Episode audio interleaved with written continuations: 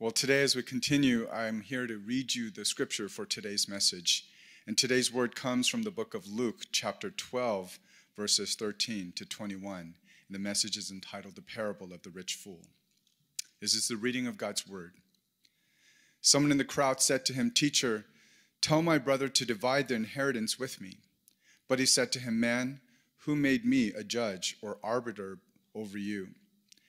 And he said to him, Take care and be on guard against all covetousness, for one's life does not consist in the abundance of his possessions. And he told them a parable, saying, The land of a rich man produced plentifully. And he thought to himself, What shall I do?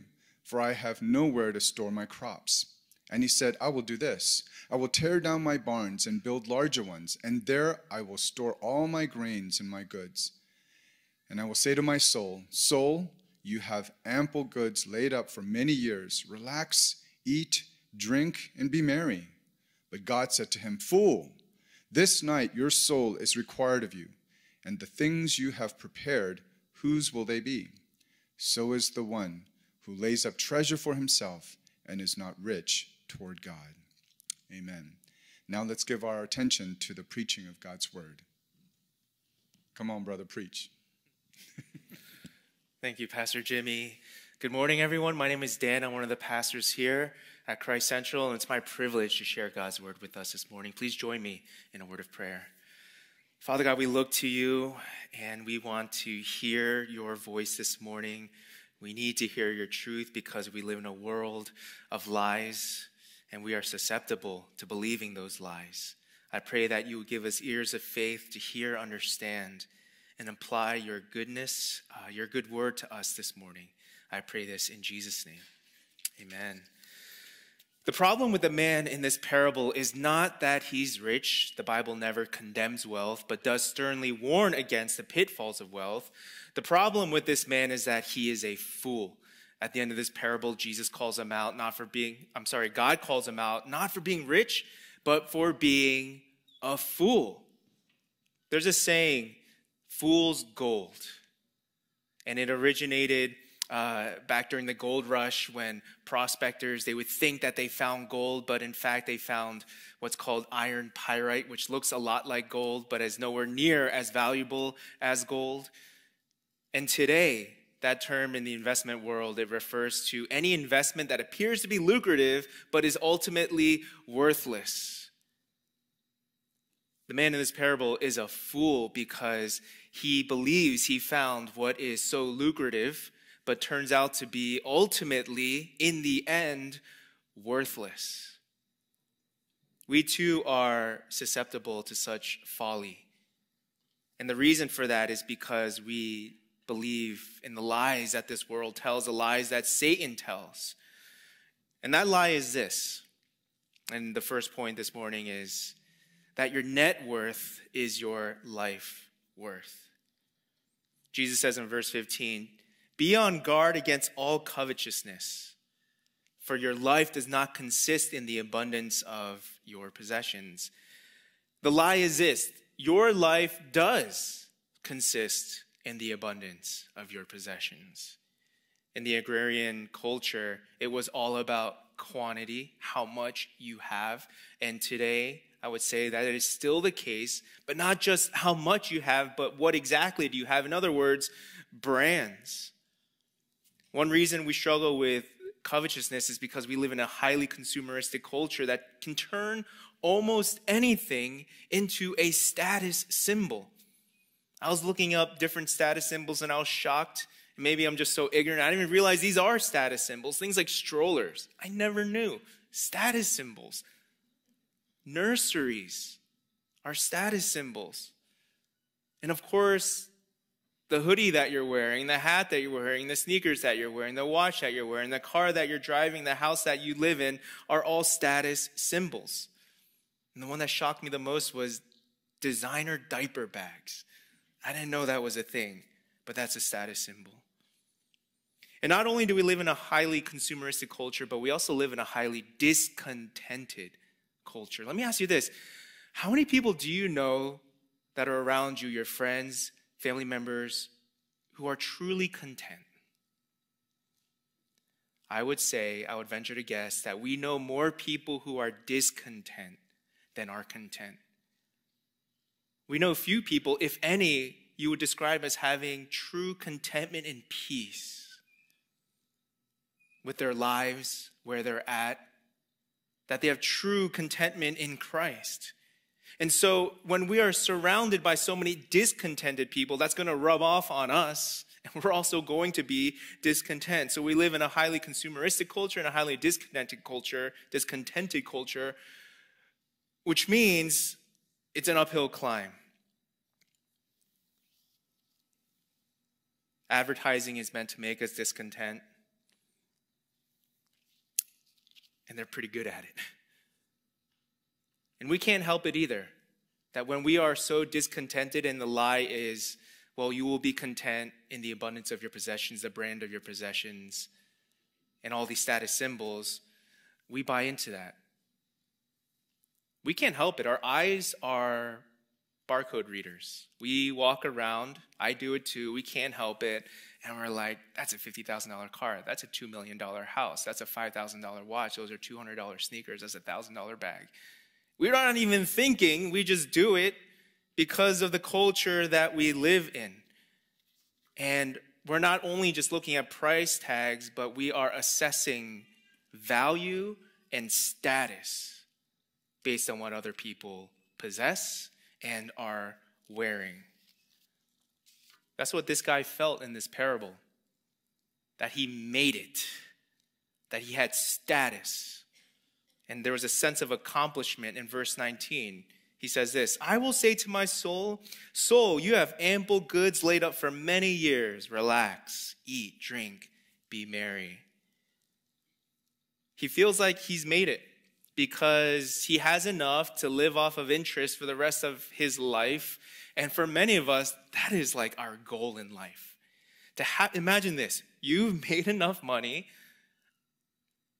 that you don't have to work and you can just live off the interest of that money the rest of your life and not just getting by and barely paying bills, but enough interest that you can just relax, eat, drink, and be merry. This guy has what many of us would call the good life, or as many of us would call the goal in life. This is problematic, and we'll get to it later because if we view this as the good life and the goal in life, it will disrupt our discipleship and us living our lives to glorify God, following Jesus on the narrow path. But why is this so challenging for us today? Because what this man just described, relaxing, eating, drinking, and being merry, he just described Instagram. That is all we see on Instagram. People relaxing, people eating, people drinking, and people being merry. And in our minds, that is the good life. And that is all we see. We're bombarded with that, and we want that. And I'm not saying there's that's the heart motive of why everyone posts. We know that that is not true, and I'm not saying social media is evil, but we do know, and it's documented, that social media is known to increase feelings of jealousy, insecurity, and isolation, and those are some of the key ingredients to covetousness, and why many of us wrestle with covetousness and view possessions and brands as what is most important in life. That is a lie we're told. What happens when we believe this lie? The second point, the lie believed. What are the consequences and symptoms of covetousness? The first is this overspending to keep up and one up. According to one Wealth Index survey, they discovered that more than a third of Americans say that their spending habits were influenced by what they saw on social media, and that there's a correlation between social media use and overspending. And we're not just talking about overspending your money, but overspending your energy and your thoughts and emotions based on what you see on social media because they want to keep up with what they're seeing. And not only does covetousness, when we have the wrong view of possessions, incite us to, to keep up, we're not satisfied with that alone. But in a con- consumeristic culture, we want to one up Keeping up is not enough. We feel this need to one up one another. The company Apple, they are not a Christian company, but I would say they know a lot about sinful nature. They know a lot about the theology of sin, especially covetousness, and they profit from our covetous desire to keep up and to one up. And I think that Samsung could learn a lot from Apple on how to profit from our sinful nature. For example, Samsung, their phones, it's like, how would you know which one is better, the A42 or the S20? Their naming convention, there's no way to know whose phone is better, which one is newer. But Apple, they're geniuses. Some would say that the way that they name their phones are so uncreative, but I think its simplicity actually is brilliant because we know, because they know our sinful desire, where you are in the pecking order 11, 12, 13. There's no like A42 and S20. 11, 12, 13. You know if you're behind, you know if you're caught up, and you know if you're one upping. And we're just competing. And we buy into this. John Piper, he says this The movement of your money signifies the movement of your heart. Where your money goes, your heart is going. You exchange money for what you value and what you treasure. Does the movement of your money, your energy, your thoughts, prove that you're just trying to always keep up or one up? What does it say about your ultimate treasure and what you value? Not only are one of the consequences overspending to keep up and one up, also anxiety. Because keeping up and one upping is stressful. It is so stressful.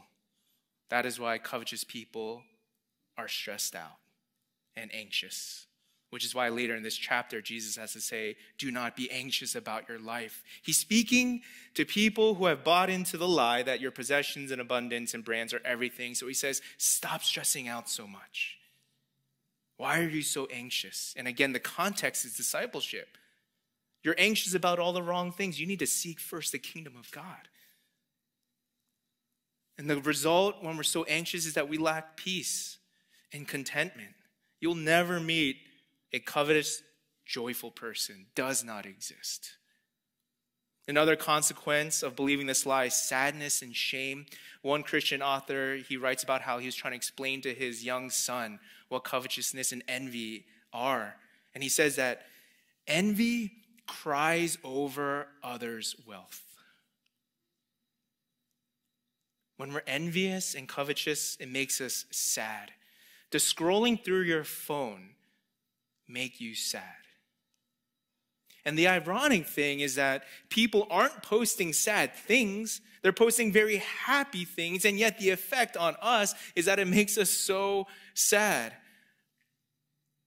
The Bible teaches us to weep when others are weeping, to rejoice when others rejoice, and yet envy and covetousness flips that around, and so we weep instead when other people are rejoicing and in a more sinister way, we rejoice when other people are weeping.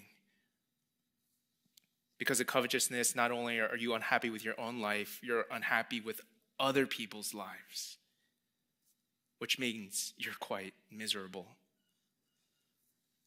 Not only does covetousness make us feel sad, but it also makes us feel shame. Let me ask a poignant question and be very honest. Are you embarrassed that you don't have XYZ? Are you embarrassed that you drive this car and not that car?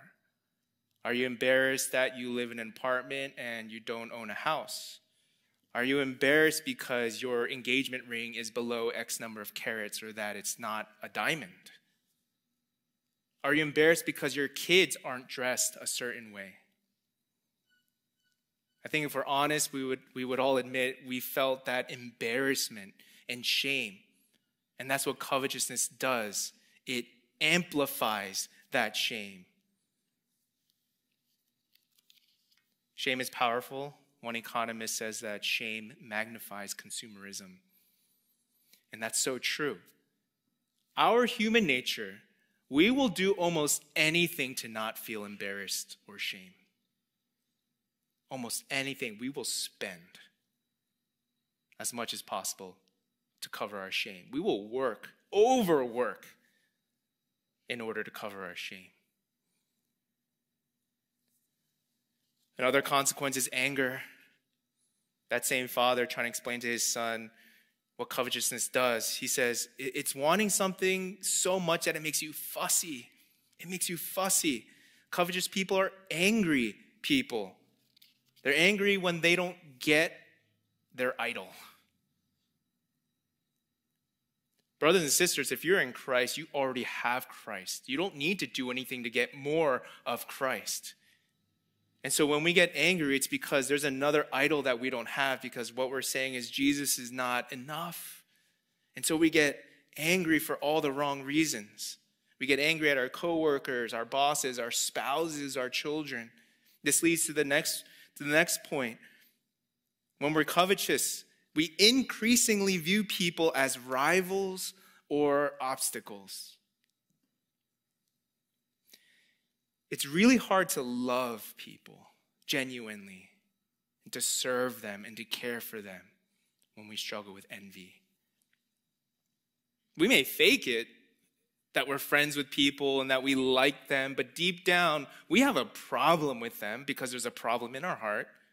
The problem actually isn't them, it's in our heart. In Genesis, when God had no regard for Cain's offering, it says that Cain was very angry, and we know what happened there. He viewed his brother Abel as a rival, as, as someone who was getting in the way of what he wanted and what he to do. He murdered him. Now, we don't murder people just because we're coveting, but we do murder them in our hearts. And we don't love them. James writes, What causes quarrels and fights among you? He says, You covet and do not obtain, therefore you murder. That's why we argue and quarrel and fight with our spouses and with others. It's because there's an idol that we want and we're not getting it. And so we view people as rivals or either obstacles and we quarrel and we wage war. Another consequence, and I mentioned this earlier, is that it's a distraction from discipleship when we believe this lie. Why did Jesus share this parable in the first place? So it's important that we look at the context of this chapter. We didn't read this, but I'll share it with you. In Luke chapter 12, Jesus is teaching his disciples, and there's a large crowd, thousands of people listening in. And he's teaching his disciples about discipleship. And it's a very passionate sermon. He's saying, Following me, I'm summarizing this, is going to lead to persecution, but do not fear. Fear the one who is in heaven more than any person who is here on earth. And following me may lead to a lot of hardships, but the Holy Spirit will empower you on that moment to do so that you know what to do and that you know what to say. And then in the middle of this impassioned sermon, this man interrupts Jesus and says, Jesus, teacher, can you tell my brother to share his inheritance with me? This man who interrupted Jesus did not care about discipleship. What he wanted from Jesus was not to follow him but was for Jesus to give him what he wanted. And what did he want? What did he care the most about? What was he so consumed by? Possessions. Why? Because that is what he believed was most important in life. And Jesus was either going to be an obstacle or he was going to be a helper. Jesus refused. Of course, Jesus could have arbitrated between him and his brother, but he refused to assist this man in getting his idol. Because by doing so, it would have interrupted and disrupted his discipleship. There are a lot of sneakerheads here at CCSC, and I'm sure if you get those fresh new pair of sneaks that are really nice, you're very careful when you first wear them. Like you don't want to put too much weight on the front on your toes because you don't want to crease the sneakers, especially if they're fresh white sneakers. You're going to avoid, you know, certain paths. You're going to take the, the longer route because it's, I don't know, grassy or dirty. You want to, the cleanest, the smoothest path to walk on. Taking up our cross is going to crease your sneakers. Following Christ means you're going to have to go on the narrow path. And if we view our possessions and the things of this world like those fresh new sneaks, we're never going to follow Jesus. You're going to prioritize the things of this world over discipleship. The fool had the wrong perspective. And Jesus says, You can't serve God and money. You can't. It has to be one or the other. I think there are people here who think, I can do it. No, I, I can do both. I can just go back and forth. I got this. No, Jesus is so clear. It's one or the other. And it will be a distraction to discipleship. Lastly, one of the last consequences is this is that when we believe this lie and we buy into that possessions are everything, it's going to be a subtraction from our eternal treasure. The one thing that those who are covetous cannot afford is to be generous.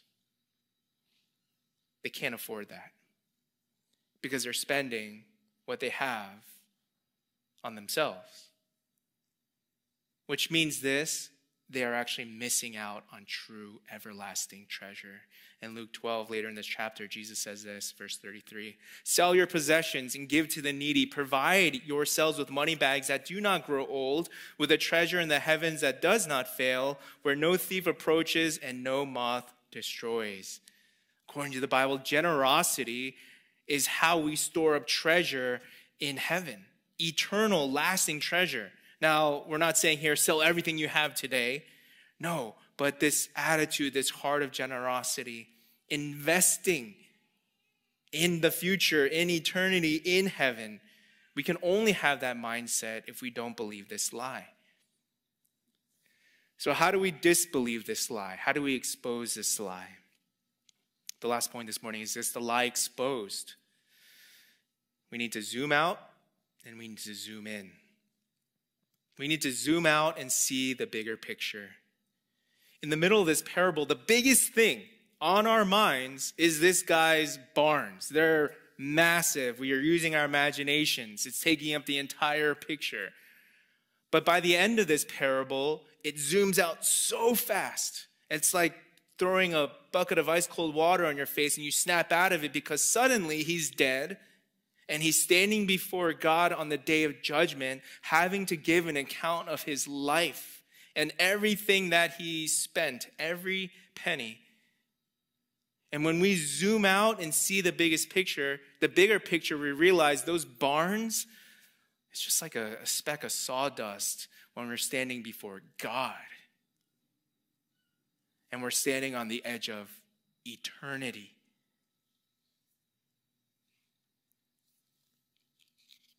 At best, possessions can prepare us for years, but they cannot prepare us for eternity. At the end of this parable, it zooms out, and we finally see his folly because we finally see his fate. And his fate, brothers and sisters, is all of our fate. None of us can avoid death. There is no back door into heaven. There's one front door, and God is in front of it, and there's a throne of judgment where we will all be judged based on what two things? First is our faith, that only those who have placed their faith in Jesus, the gospel is so clear, it's by grace alone, through faith alone, in Jesus Christ alone, that we are saved. Only those people are welcomed into heaven. Those who have not placed their faith in Christ remain dead in their sin and the wrath of God will remain upon them for eternity in hell. The second thing we'll be judged on is our works. Yes, believers, us, we will be judged based on our works. That does not determine how we get into heaven, it determines what we get in heaven, our eternal reward and treasure. Unbelievers will also be judged based on their works. And that will determine their degree of punishment in hell for eternity. And the ironic thing is this that this man's wealth, his great wealth, it actually backfired on him. He thought that it was going to increase his merriment, which it did in this life, but it ended up increasing his punishment in heaven, in hell for eternity. Jesus says later in this chapter that to whom much was given, much will be required. That applies to believers and unbelievers. James chapter 5 verse 3. Your gold and silver have corroded, and their corrosion will be evidence against you, and will eat your flesh like fire. You have laid up treasure in the last days. He says that your gold and your silver are actually going to be evidence against you and increase your judgment. So the question is, brothers and sisters, will our gold and silver, our money, our possessions, will, be, will they be evidence on that day of judgment for us or against us? It will be exhibit A, exhibit B, exhibit C, how we spent our possessions. Lastly, how do we expose this lie? One is first was to zoom out and see the bigger picture. And this is probably more important is zoom in on Christ. When we zoom in on Christ, we won't believe this lie that life consists in the abundance of our possessions. We won't, be the li- we won't believe the lie that it's all about status symbols, keeping up and one upping will finally be content when we zoom in on Christ. We need to zoom in on Christ and picture him, his willingness to go to the cross. His willingness to be nailed to the cross and to remain nailed to the cross rather than calling upon and using his divine authority to have angels descend and to rescue him. We need to zoom in on Christ, him bleeding him groaning, Him dying for our sins. All of our sins. So that we could be reconciled with God. We need to zoom in on Christ and Him resurrected. Glorious, resurrected body knowing that we're going to share in that as well, that his body and what happened to him is going to happen to us. We need to zoom in on Christ and him seated at the right hand of God right now, praying for you, shepherding you, empathizing with you, loving you. We need to zoom in on Christ and picture him returning in glory and power in the clouds at the sound of a trumpet knowing that He's going to return and picture Him wiping away every tear, Him making all things new, and inviting us into this heavenly kingdom. When we zoom in on Christ, there we see true gold. And we're no longer fooled by fool's gold. When we zoom in on Christ, only then are we willing to take up our cross every day and to follow Him. We're no longer buying into the lie that our life consists in the abundance of our possessions. We're no longer competing to keep up or to one up. We're free. You're finally free and liberated to follow Jesus, no longer shackled by the philosophy of this world. Let me close with this Matthew chapter 6. Jesus says, The eye is the lamp of the body. So if your eye is healthy, your whole body will be full of light. But if your eye is bad, your whole body will be full of darkness. Jesus is talking about the health of our eyes, but he's not talking about our physical sense of sight. He's talking about our spiritual sense of sight, not our prescription, but our perspective on life. And the only way that we'll have the proper perspective, we'll see, in other words, what really matters and what really doesn't matter that much the only way we'll have that proper perspective is by looking to Christ every day. The less we look at Christ, the less healthy our eyes are in our perspective. Everything is disproportionate. But when we look at Christ regularly, and I want to encourage you to do so, and I want to say, yes, the most important way is coming to church on Sundays, but it's so much more than that. On a regular basis, on a daily basis, make sure that you're looking at Christ. You're preaching the gospel to yourself, and then you'll find that your vision is becoming healthier. Your values are changing, your perspective is changing. What you love and what you think is worthwhile is going to change as well. Let's pray. Father God, we pray for healthy eyes. We pray for the proper biblical gospel perspective on all of life. We confess that we struggle with covetousness. We confess that we believe the lie. We confess that we're keeping up and, and one upping and that we're anxious and we're sad and we're shamed. Father God, we thank you that in Christ, when we look to Him, that we're liberated from that. As we sing this last song, Father God, I pray that your Spirit would work in us and to help us to see Jesus with spiritual eyes and everything that we have in Him the forgiveness of sins and life everlasting, and that we are called sons and daughters of God, that that would make us so full, satisfied, and content. I pray this in Jesus' name. Amen.